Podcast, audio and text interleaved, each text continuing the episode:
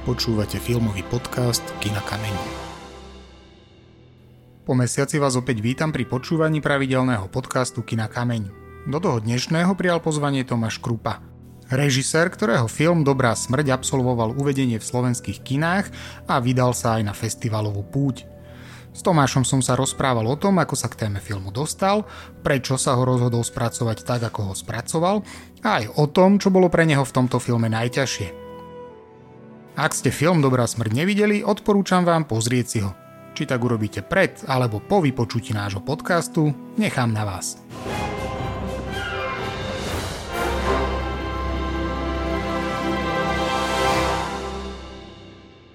V podcaste Kina Kameň vítam Tomáša Krupu. Zdravím ťa Tomáš. Ahoj, pozdravujem všetkých.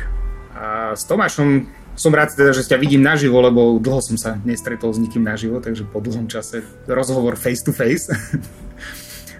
Budeme sa rozprávať o filme Dobrá smrť, s ktorým si vyhral niekoľko festivalov a, a myslím si, že je to dobrý a úspešný film. Ako si vôbec prišiel k téme eutanázie, o ktorej ten film je? A téma eutanázie si ma našla tak trochu obklukou. Ono pravdou je, že téma smrti, o ktorú som sa začal zaujímať pri vývoji toho filmu, pri tej prvotnej myšlienke, vlastne ani tiež nebola niečím primárnym, o čom som chcel rozprávať. Myslím si, že smrť sa nás síce dotýka všetkých, je to naša jediná istota, ale vlastne nič o nej nevieme. Môžeme o nej len fantazírovať alebo polemizovať, ale len veľmi nekonkrétne. Konkrétne sa môžeme rozprávať o živote a myslím, že aj ako filmár, ako aj mnoho ďalších filmárov, to, čo nás zaujíma, čo je centrom našej pozornosti a mojej určite, je život to je to vlastne, o čom môžeme rozprávať veľmi konkrétne, to, čo môžeme aj veľmi konkrétne ovplyvniť.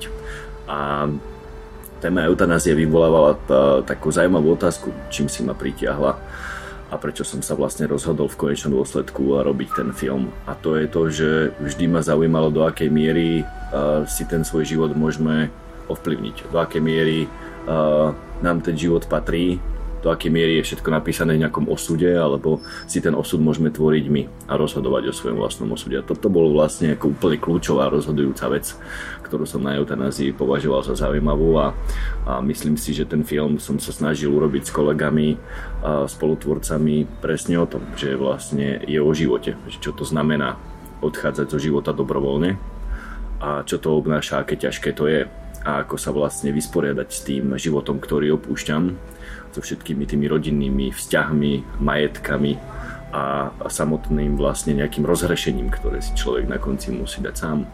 Takže um, život bola to prvotná vec, o ktorej sme chceli robiť film a život a smrť, myslím, je zaujímavý uh, moment, ktorý nám poskytuje ako keby pozrieť sa na život z odlišnej perspektívy. Častokrát ju vlastne považujeme za vzdialenú. Ty a ja sme ešte dobrých rokoch Myslím si, že o smrti nemáme dôvod veľmi uvažovať, aj keď uh, naozaj sa môže stať čokoľvek. Smrť je možno stále vedľa nás, len ju tak nevnímame.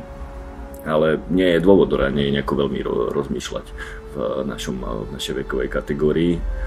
Ale myslím si, že uh, druhý extrém je ten ju úplne popierať. Smrť popierať a živiť život, ako keby sme nikdy nemali zomrieť. To tak definuje našu spoločnosť v súčasnej dobe že žijeme vlastne život ako keby e, sme nikdy nemali zomrieť. A možno sa veľa vecí zmenilo kvôli covidu, možno, že globálne povedomie sa trochu prebudilo a že nám tá smrť a konečnosť života e, sa priblížila, možno aj do takej miery, aké nám nie je úplne milé. Ale myslím si, že nie som ten typ, ktorý by chcel hľadať na všetkom zlom niečo dobré, ale myslím si, že dobrá vec na tom je, že sme si uvedomili, aké vlastne krehké naše životy sú a vlastne aj ako ľudstvo globálne nie sme pánmi toho všetkého a, a vlastne, že sa musíme neustále pýtať sami seba vlastne, že čo robíme a prečo to robíme a či to môžeme robiť lepšie a aký to má celé zmysel. Na Slovensku táto téma je možno trošku kontroverzná. Nehovorí sa o nej, vôbec sa to nejakým spôsobom ani nerieši. Dokonca téma umelého prerušenia tehotenstva tiež momentálne vyvoláva ako keby veľké nejaké otázniky a, a diskusie. Nebal si sa toho, ako príjme domáce publikum takú, takú, takúto tému a tento film? Nie, nebal som sa. Práve naopak som dúfal, že to príjme publikum možno aj uh, kontroverzne, to znamená rozporuplne a že v spoločnosti možno vyvoláme jednak, určite sme chceli vyvolať záujem, do istej miery aj obdiv, ale vôbec sme sa nebáli hlasov, ktorí by boli protichodné, ktorí by kričali nahlas, že niečo takéto je neprípustné a v žiadnom prípade. A čo si to dovolujeme. Naopak, za vstupom času by som aj priznal, že som v to dúfal.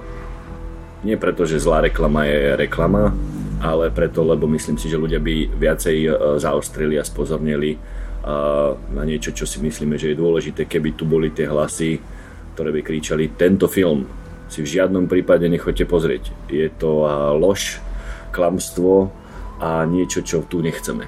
Myslím si, že to by zafungovalo na tú psychiku nielen na našu Slovensku, ale kdekoľvek na svete, že vtedy by človek spozornil a just by si to išiel pozrieť povedal by si, to je naozaj také zlé, alebo klamlivé, alebo problematické, to, to musím vidieť. Takže vlastne takýto element sa bohužiaľ nestal. Myslím, že sme v tej spoločnosti a dnes už vieme, že ten film bol odistribuovaný a vlastne dožíva svoj život na medzinárodných filmových festivaloch, ale v podstate ako doma bol odvysielaný, bol v kinách a vidíme už s odstupom času vieme dosledovať, aký mal dopad môžem seba kriticky povedať, že nemal dopad žiaden.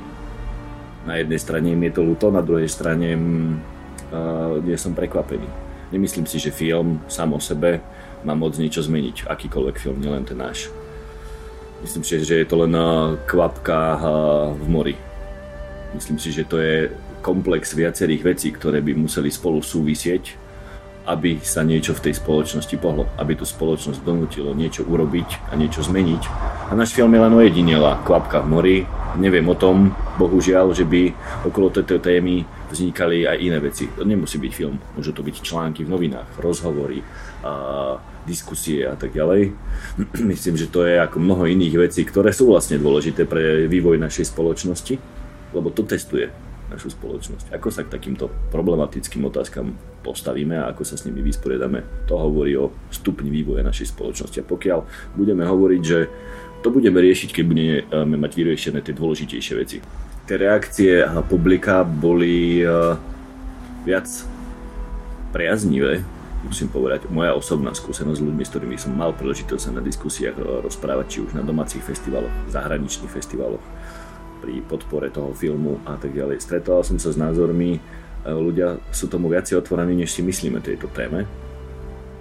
Myslím si, že je to skôr e, problém politikov, ktorých je neochota, nevôľa s niečím takým ísť, pretože by im to asi na tých volebných preferenciách určite nejakým spôsobom malo by to nejaký dopad. Nie je to asi až taká jednoduchá téma.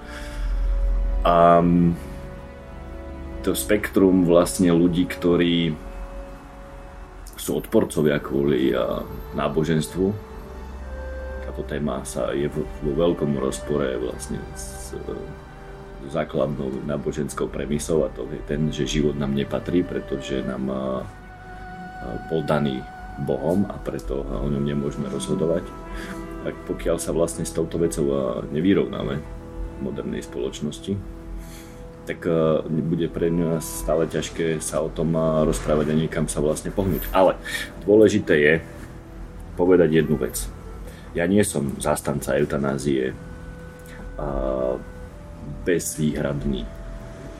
Myslím si, že tie pravidlá, ktoré sú v zahraničí nadstavené a sú veľmi jednoduché do, pre snáď si spomeniem, lebo je nejaký čas už ubehol, kedy som sa tejto téme úplne nevenoval, takže som z nej trochu vypadol, ale ak sa nemýlim, tak sú také základné princípy. A to je prvá vec, že človek, ktorý o to žiada, musí byť nevyliečiteľne chorý. Nesmie existovať ani 1% šanci na vyliečenie.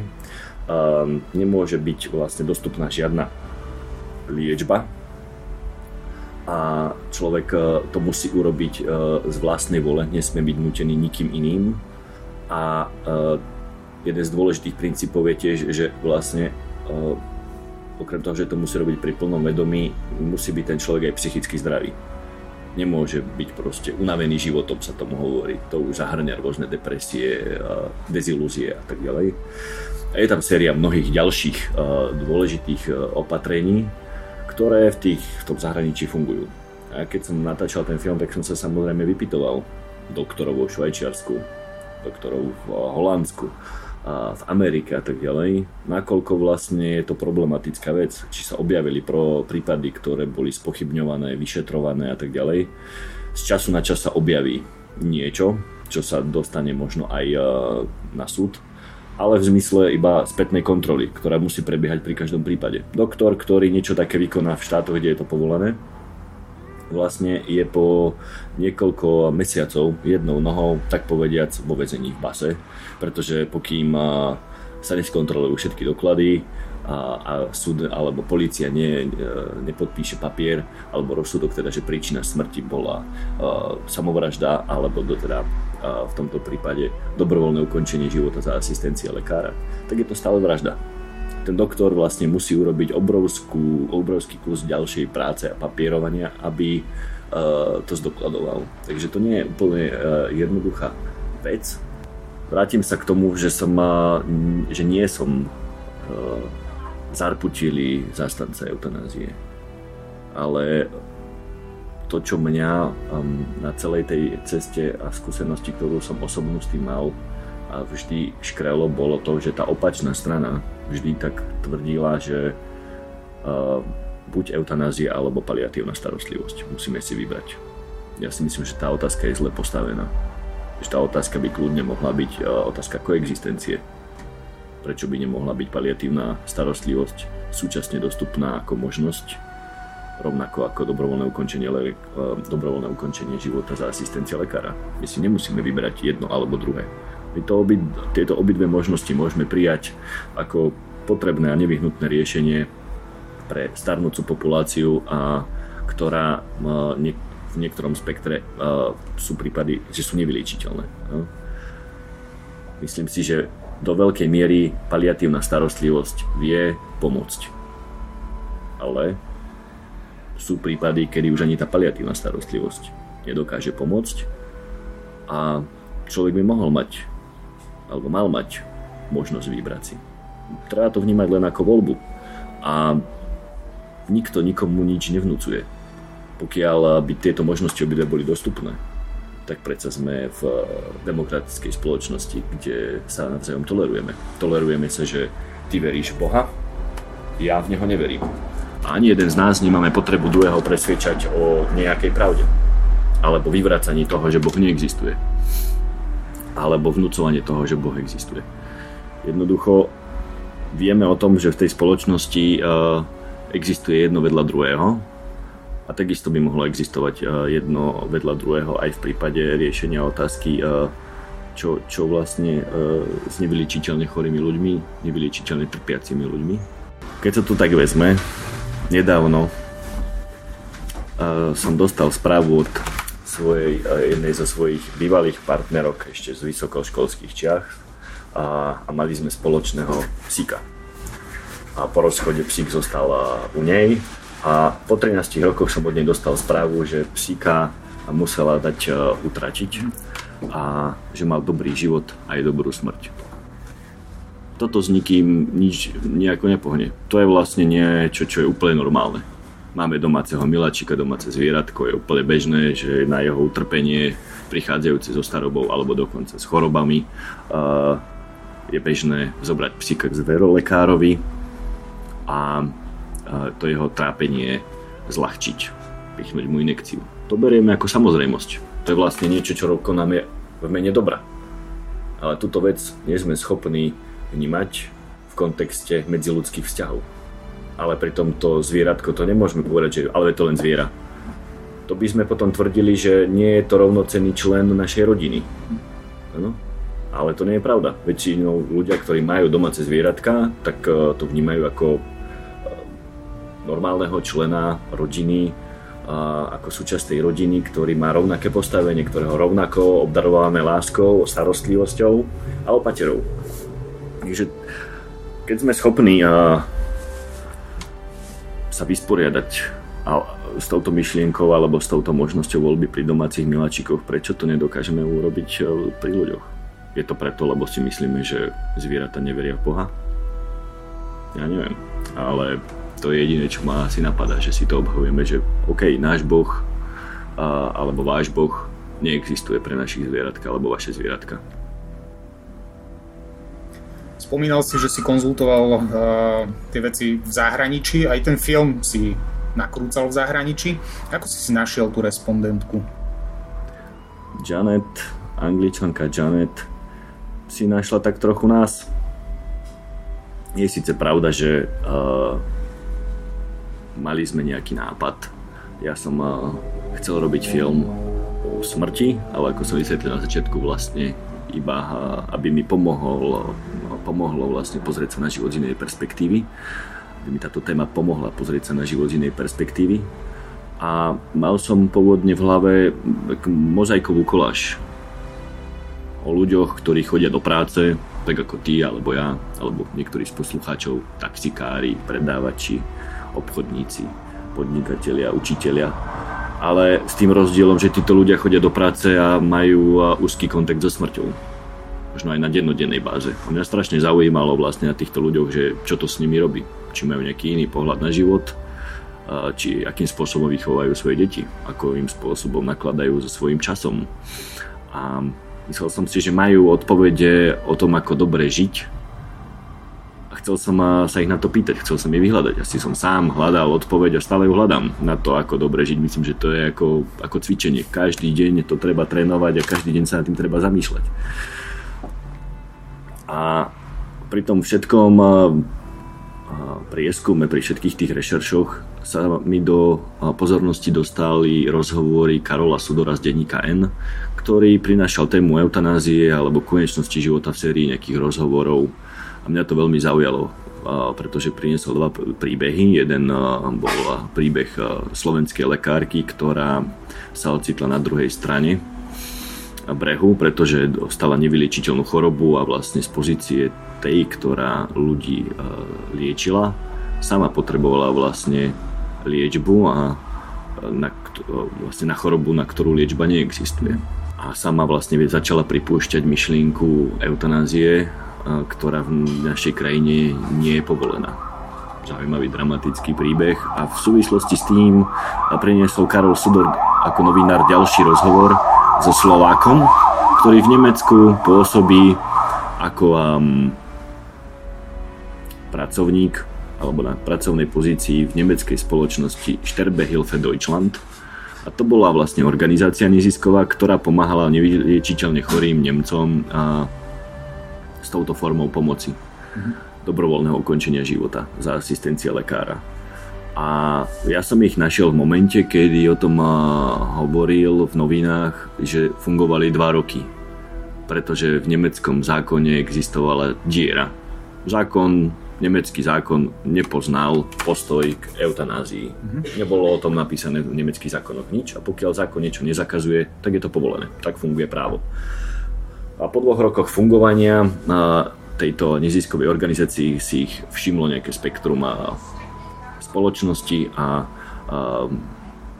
prijali nový zákon cez parlament o tom, že nemecký zákon zakázal túto možnosť.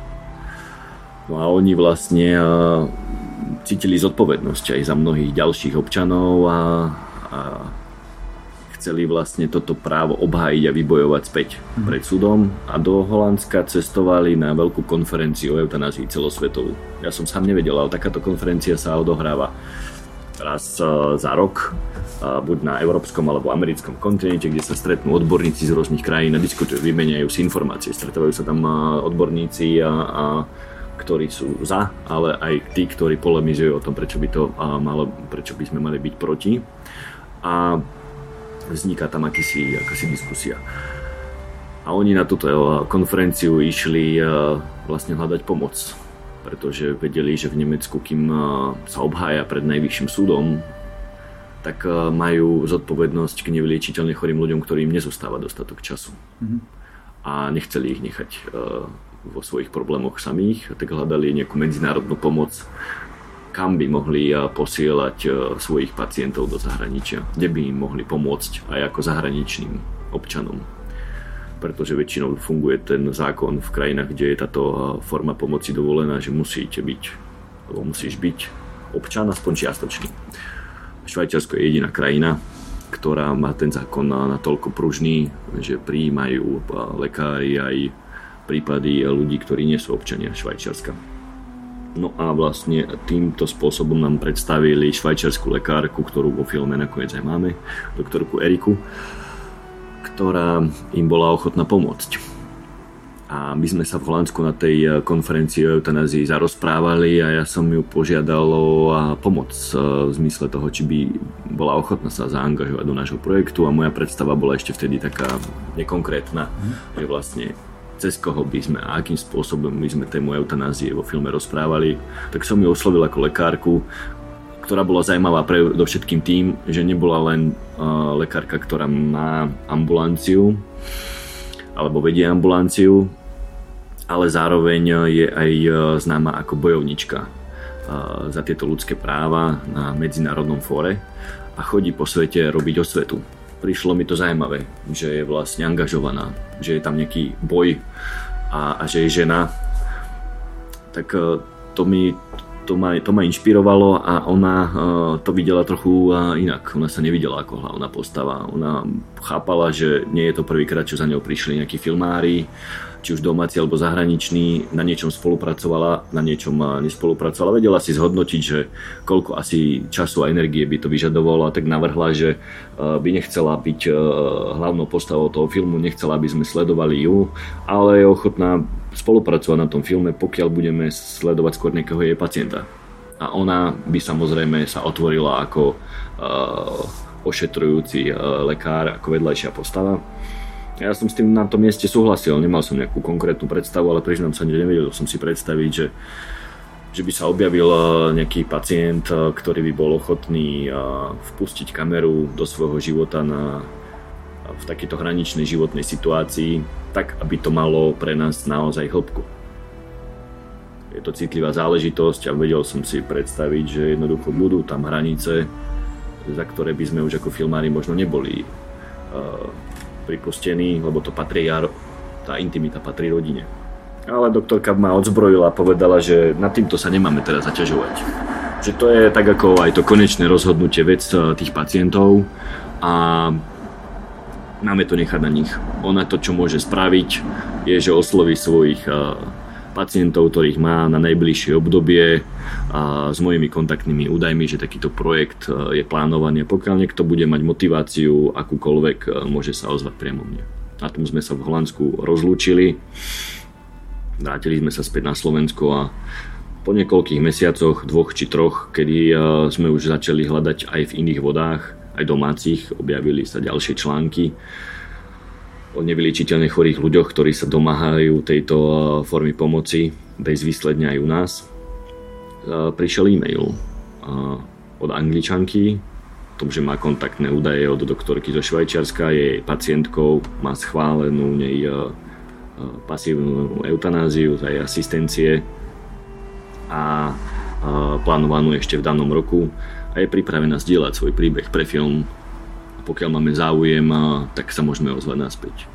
Musím dodať jednu fatálnu vec a to je to, že nikto iný okrem nej sa neozval. Neviem, koľka tým pacientom tá doktorka naše kontaktné údaje zdieľala a tak ďalej, ale vlastne Janet bola jedna jediná.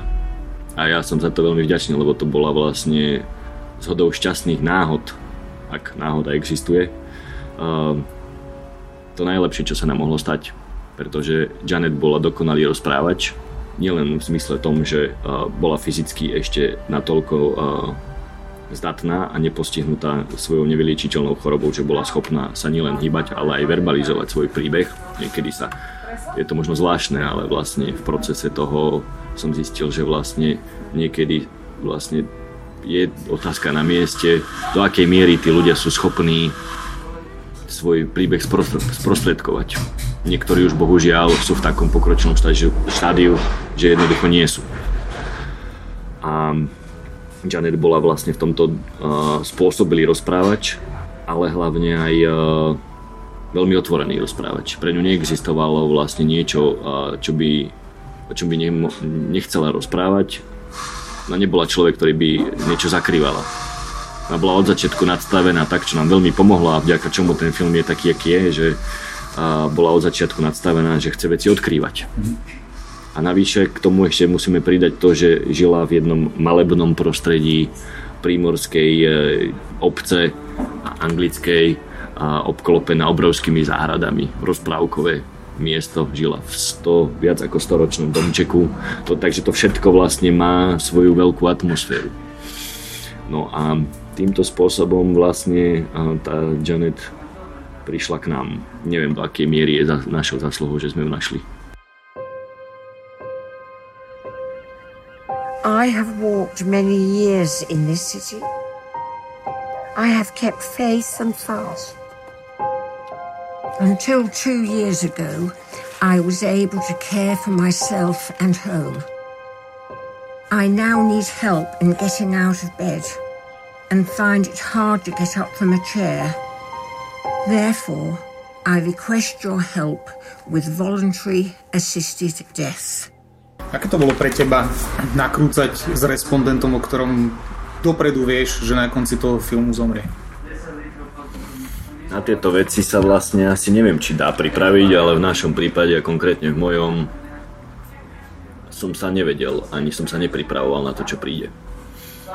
A nemal som predtým nejakú osobnú skúsenosť, moja motivácia robiť takýto film nebola osobná, nie je za tým nejaký osobný príbeh, a nejaký rodinný príbeh, ktorý by som si zažil na vlastnej koži a ktorý by som potom chcel alebo si potreboval spracovať s spôsobom toho, že natočím o tom film. Takže to bola pre mňa úplne nová skúsenosť a nepracoval som predtým ani so starými ľuďmi a ani s nevyliečiteľne chorými ľuďmi. Nevedel som, ako sa k ním správať. Nevedel som, aká je bežná komunikácia, učil som sa to vlastne na záchodu, ale Janet mi v tomto bola veľmi napomocná, lebo vždy, keď som otával na niečo sa spýtať, alebo som na niečím išiel obklukov, vždy mi povedala, že nemusím byť eh, opatrný a neexistuje otázka, ktorú by som sa nemohol spýtať a nie je vlastne žiadne tabu medzi nami už ona nastavila tento náš vzťah. Nie je to ani tak opäť mojou zásluhou, že by som bol natoľko akože zdatný alebo šikovný psychológ. Pomáhala nám v prvom rade ona sa uvoľniť a ona nastavila vlastne no boundaries, bezhraničný kontakt.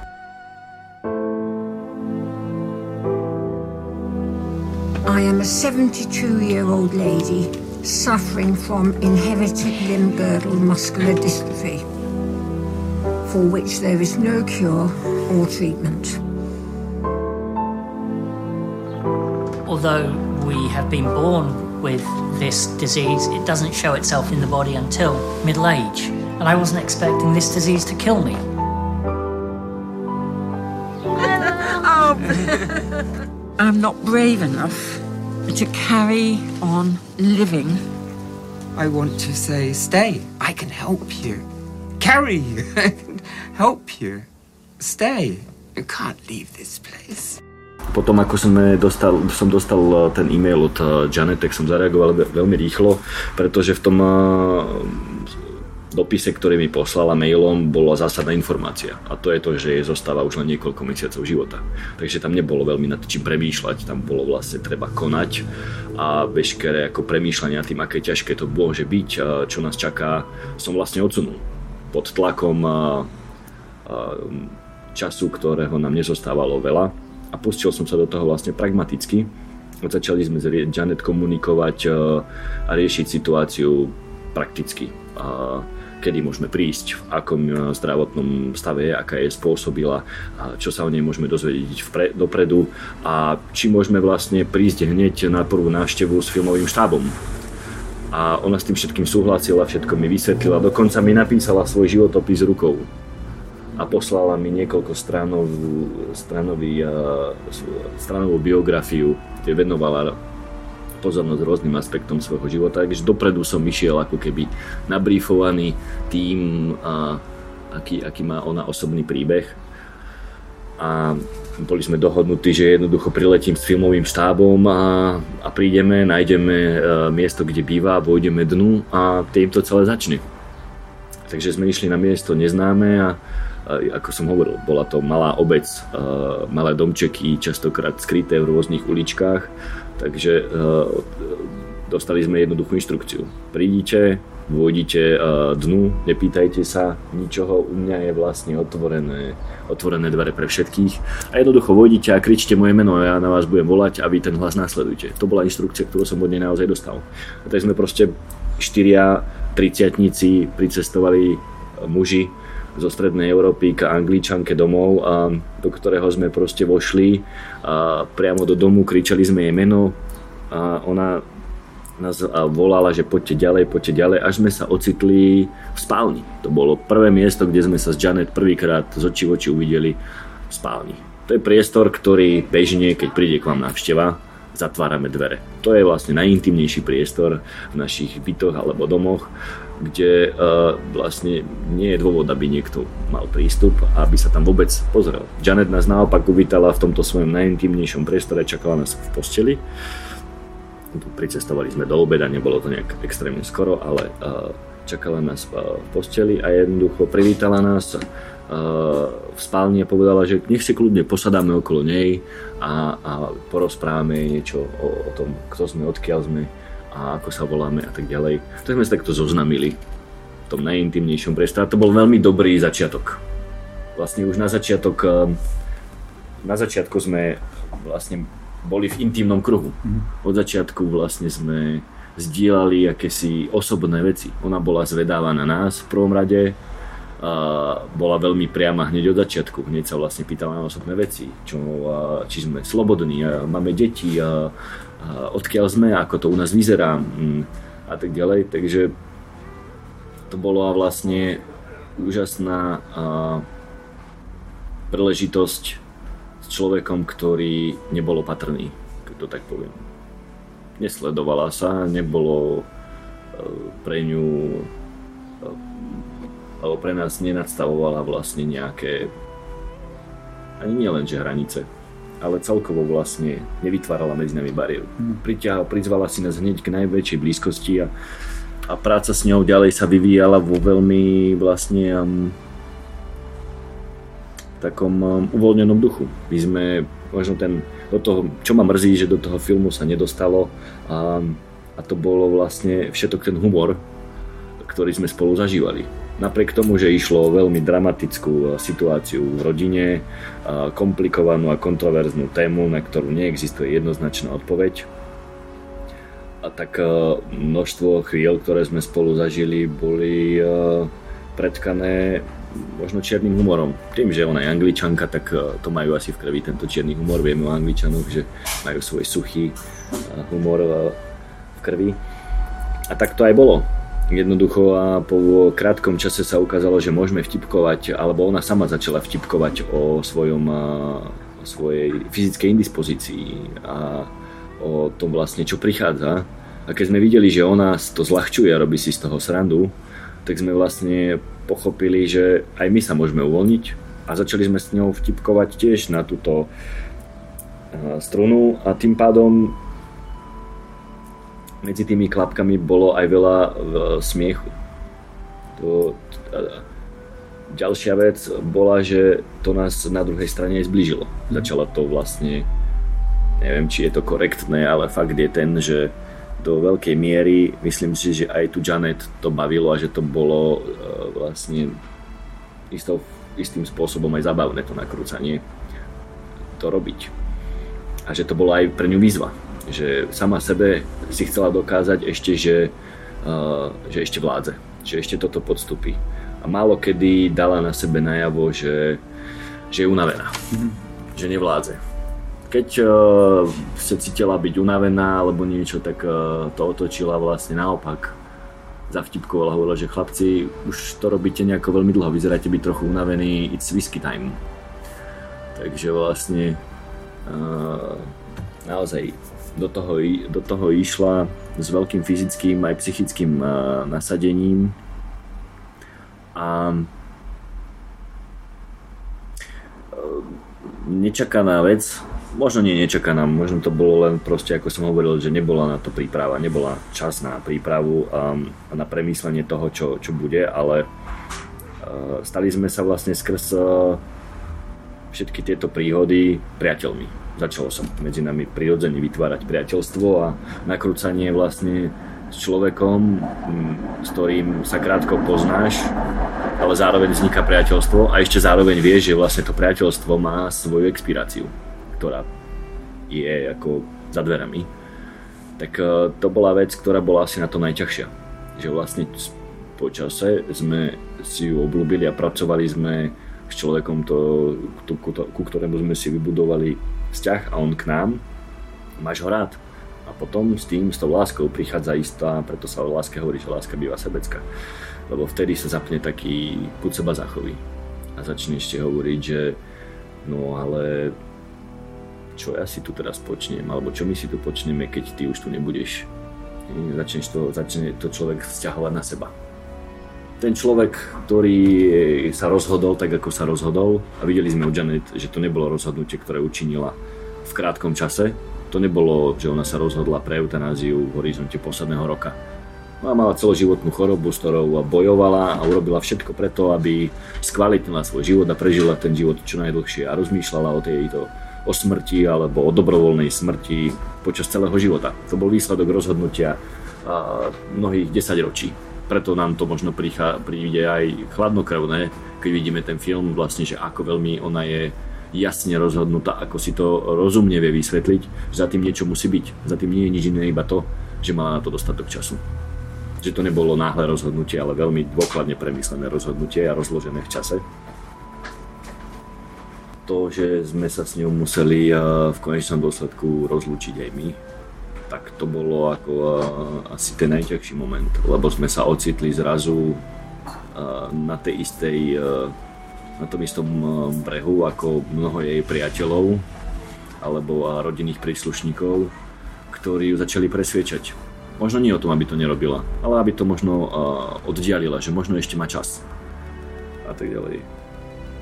No ale ona bola natoľko rozhodnutá pevne a že jednoducho nás vždycky ubezpečovala, že to nejakým spôsobom neovplyvníme a o jediné, o čo nás e, žiada je, aby sme to nerobili. Hmm. Aby sme ju neodhovárali, aby sme s ňou nevyjednávali. Tí ľudia v tej chvíli nežiadajú od nás nič iné. Najväčšia forma lásky, možno to nemajú tak pomenované, ale vlastne ja som zistil, že najväčšia forma lásky tým ľuďom alebo rodinným príslušníkom, ktoré môžeme dať, je aj cez našu bolesť, cez našu sebeckosť sa s tým zmieriť a nechať ich ísť, pustiť ich nedržať ich za každú cenu. There's very little research done in this disease, and I would like to bring some attention to it at least. I think I should do something. I must do something. Otherwise, I'll just be sitting in a wheelchair doing nothing. There are options. We'll do whatever we can to improve quality of life. It is your duty to die when God decides you're going to die, not a moment before. How do you cope with the sin that you're killing yourself? How I'm going to tell my family that this is the answer. If I press that button, is that the absolute total end of me? I don't know.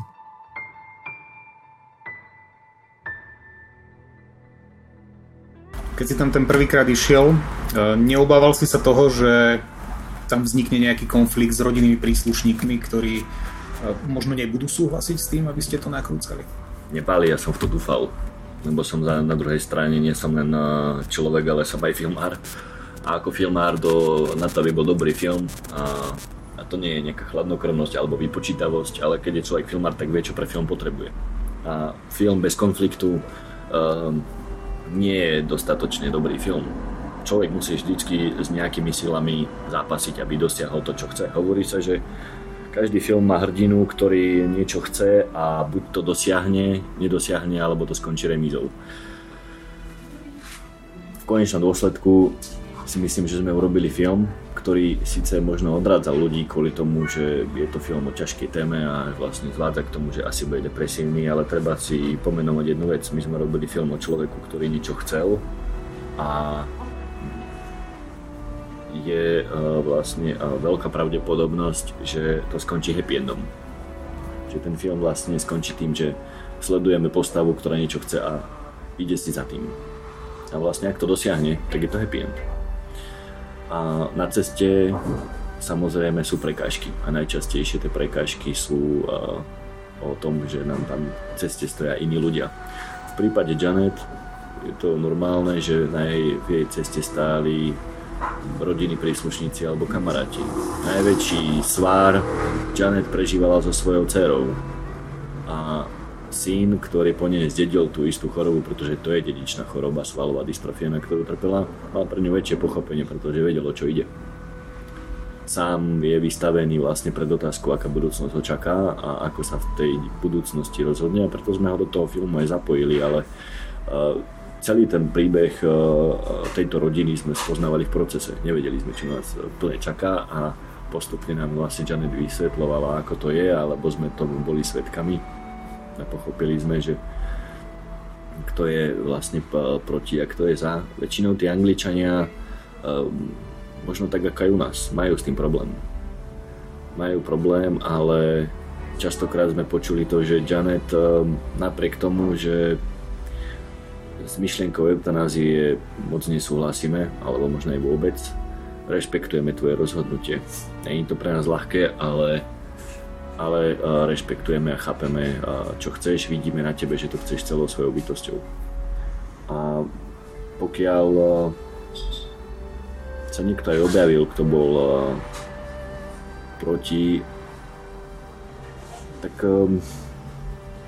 my sme tým ľuďom vždy vysvetlili, o čo ide.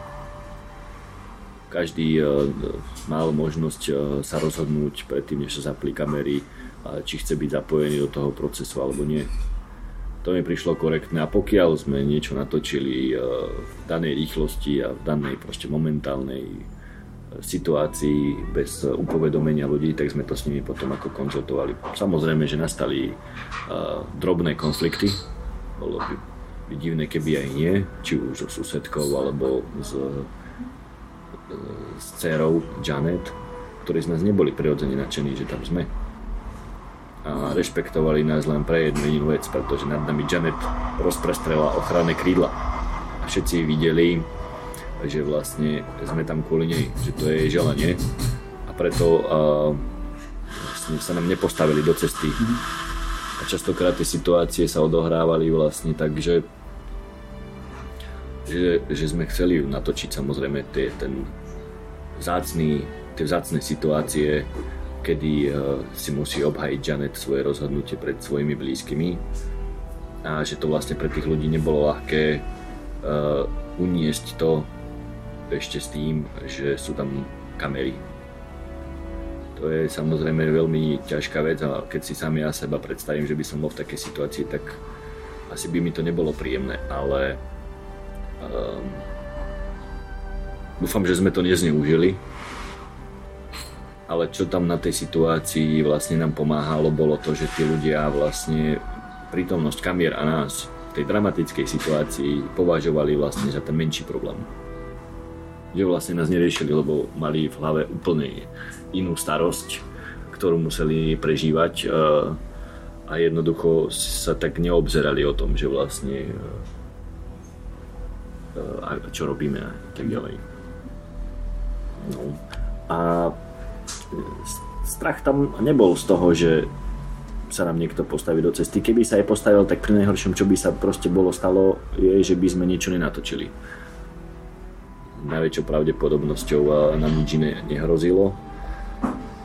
Ale samozrejme, že keď uh, išlo o syna alebo o dceru, od ktorej sme vlastne nemali od začiatku nejakú podporu, aj keď im to vlastne Janet vysvetlila, že keď prídete, aby ste vedeli, máme tu, mám tu filmárov, sama som ich zavolala, chcem, aby tu boli, chcem, aby toto celé vlastne malo nejaký zmysel a možno to v budúcnosti niekomu pomôže sa s celou tou situáciou vyrovnať, možno iným dcerám a iným synom pochopiť tú situáciu, čo to obnáša a, a postaviť sa k tomu.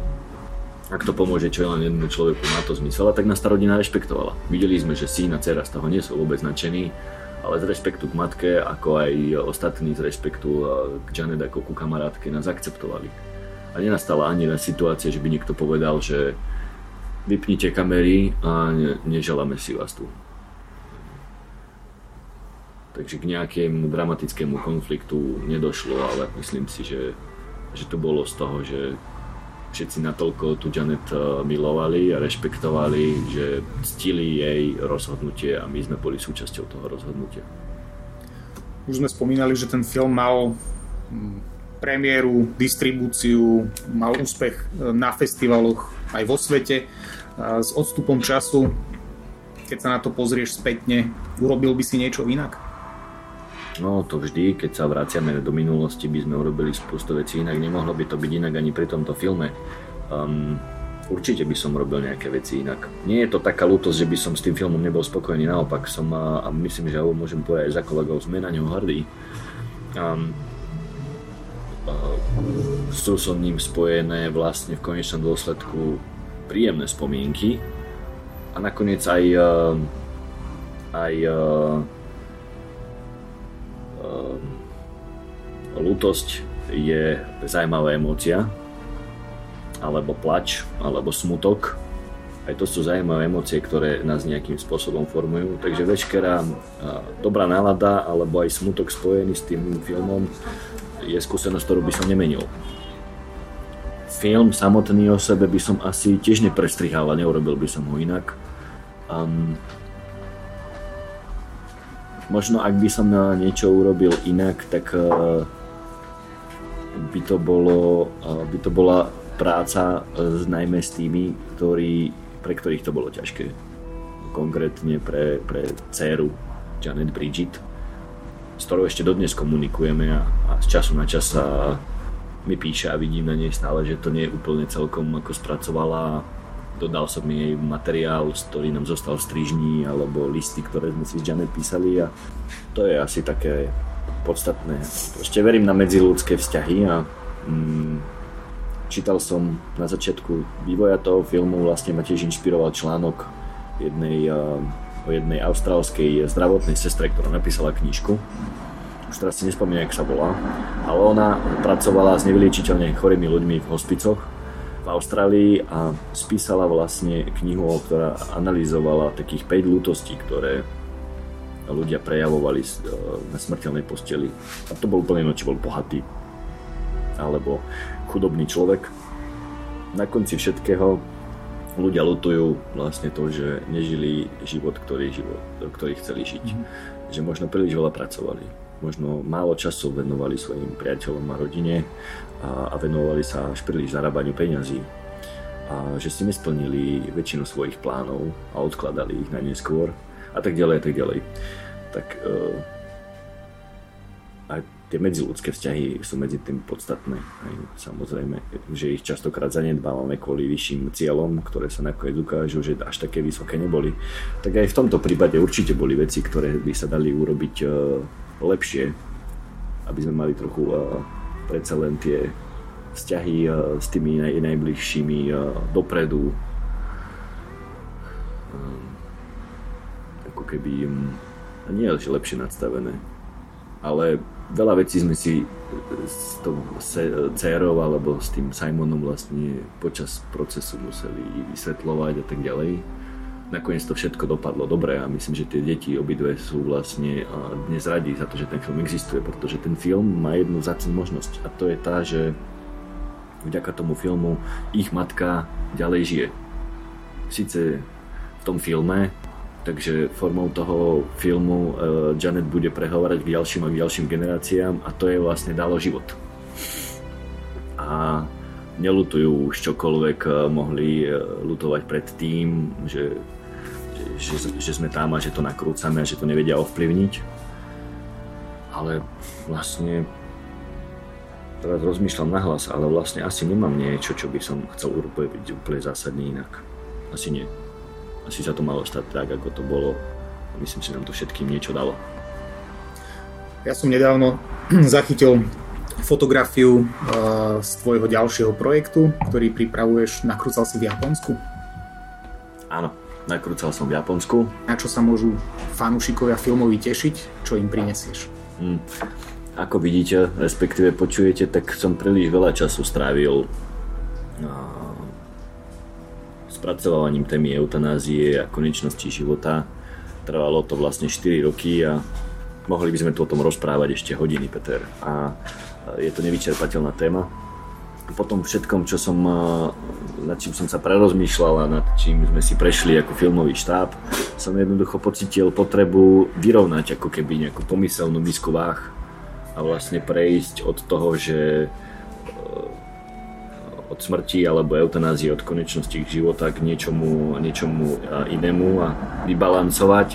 A tak som sa rozhodol potom, ako som sledoval človeka, ktorý sa rozhodol vlastne dobrovoľne odísť zo života, zomrieť a následovať v ďalšom filme ľudí, ktorí chcú prežiť naopak.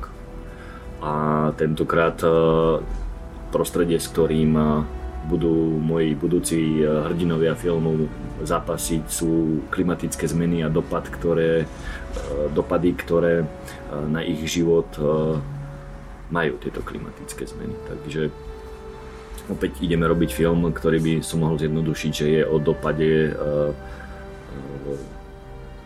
že je o klimatických zmenách a dopade, ktoré na život človeka majú, ale klimatická zmena je zase len ako keby prostredie, lebo pozadie, ktoré nám pomôže pozrieť sa na život z nejakej inej perspektívy. A pre mňa je ten film naozaj ako o prežití a to v tom zmysle, že ak e, máme nejakým spôsobom ustať to, čo prichádza v súvislosti s klimatickými zmenami, je vlastne e, schopnosť adaptovať sa na tie e, ťažké podmienky, v ktorých budeme musieť žiť alebo v ktorých budú musieť žiť ľudia v niektorých častiach sveta. Neverím ja osobne na to, že svet skončí. Náš film by nemal pokračovať v línii toho, ako je momentálne trend strašiť ľudí tým, že uh, sa blíži koniec sveta, zánik sveta no, kvôli klimatickým zmenám a tomu, ako sme vlastne zničili planetu. To všetko je pravda, určite. Nie som ja popierač toho, že ľudia spôsobili klimatickú zmenu, alebo lepšie povedané ju neovplyvnili, či už v mysle rýchlosti, ale som presvedčený o tom, že svet dnes neskončí, že nás nečaká koniec sveta, ale že sa svet premení. A že tá premena bude v mnohých aspektoch retrogresívna. Že vlastne uvrhne ľudstvo možno v nejakým zmysle aj niekoľko storočí späť. A na toto sa musíme pripraviť a byť ochotní sa prispôsobiť, čo bude ťažké, pretože to bude v konečnom dôsledku znamenať, že budeme musieť zo svojich štandardov a zo svojho pohodlia polaviť. A to prispôsobenie sa si myslím, že je kľúčová vec, ktorá nás bude čakať v budúcnosti. Prispôsobiť svoje životy, zjednodušiť svoje životy a momentálne sa dajú nájsť vo svete uh, už lokácie, kde dokážeme ukázať, čo táto adaptácia alebo aká táto zmena bude náročná. Ja sa teším na film, dúfam, že sa tešia aj všetci tí, ktorí počúvajú náš podcast a ďakujem ti za rozhovor. Ja ďakujem tiež a prajem vám všetkým poslucháčom všetko dobré a hlavu hore. Budúcnosť je síce temná, ale nie je daná ešte stále ju nejakým spôsobom môžeme ovplyvňovať.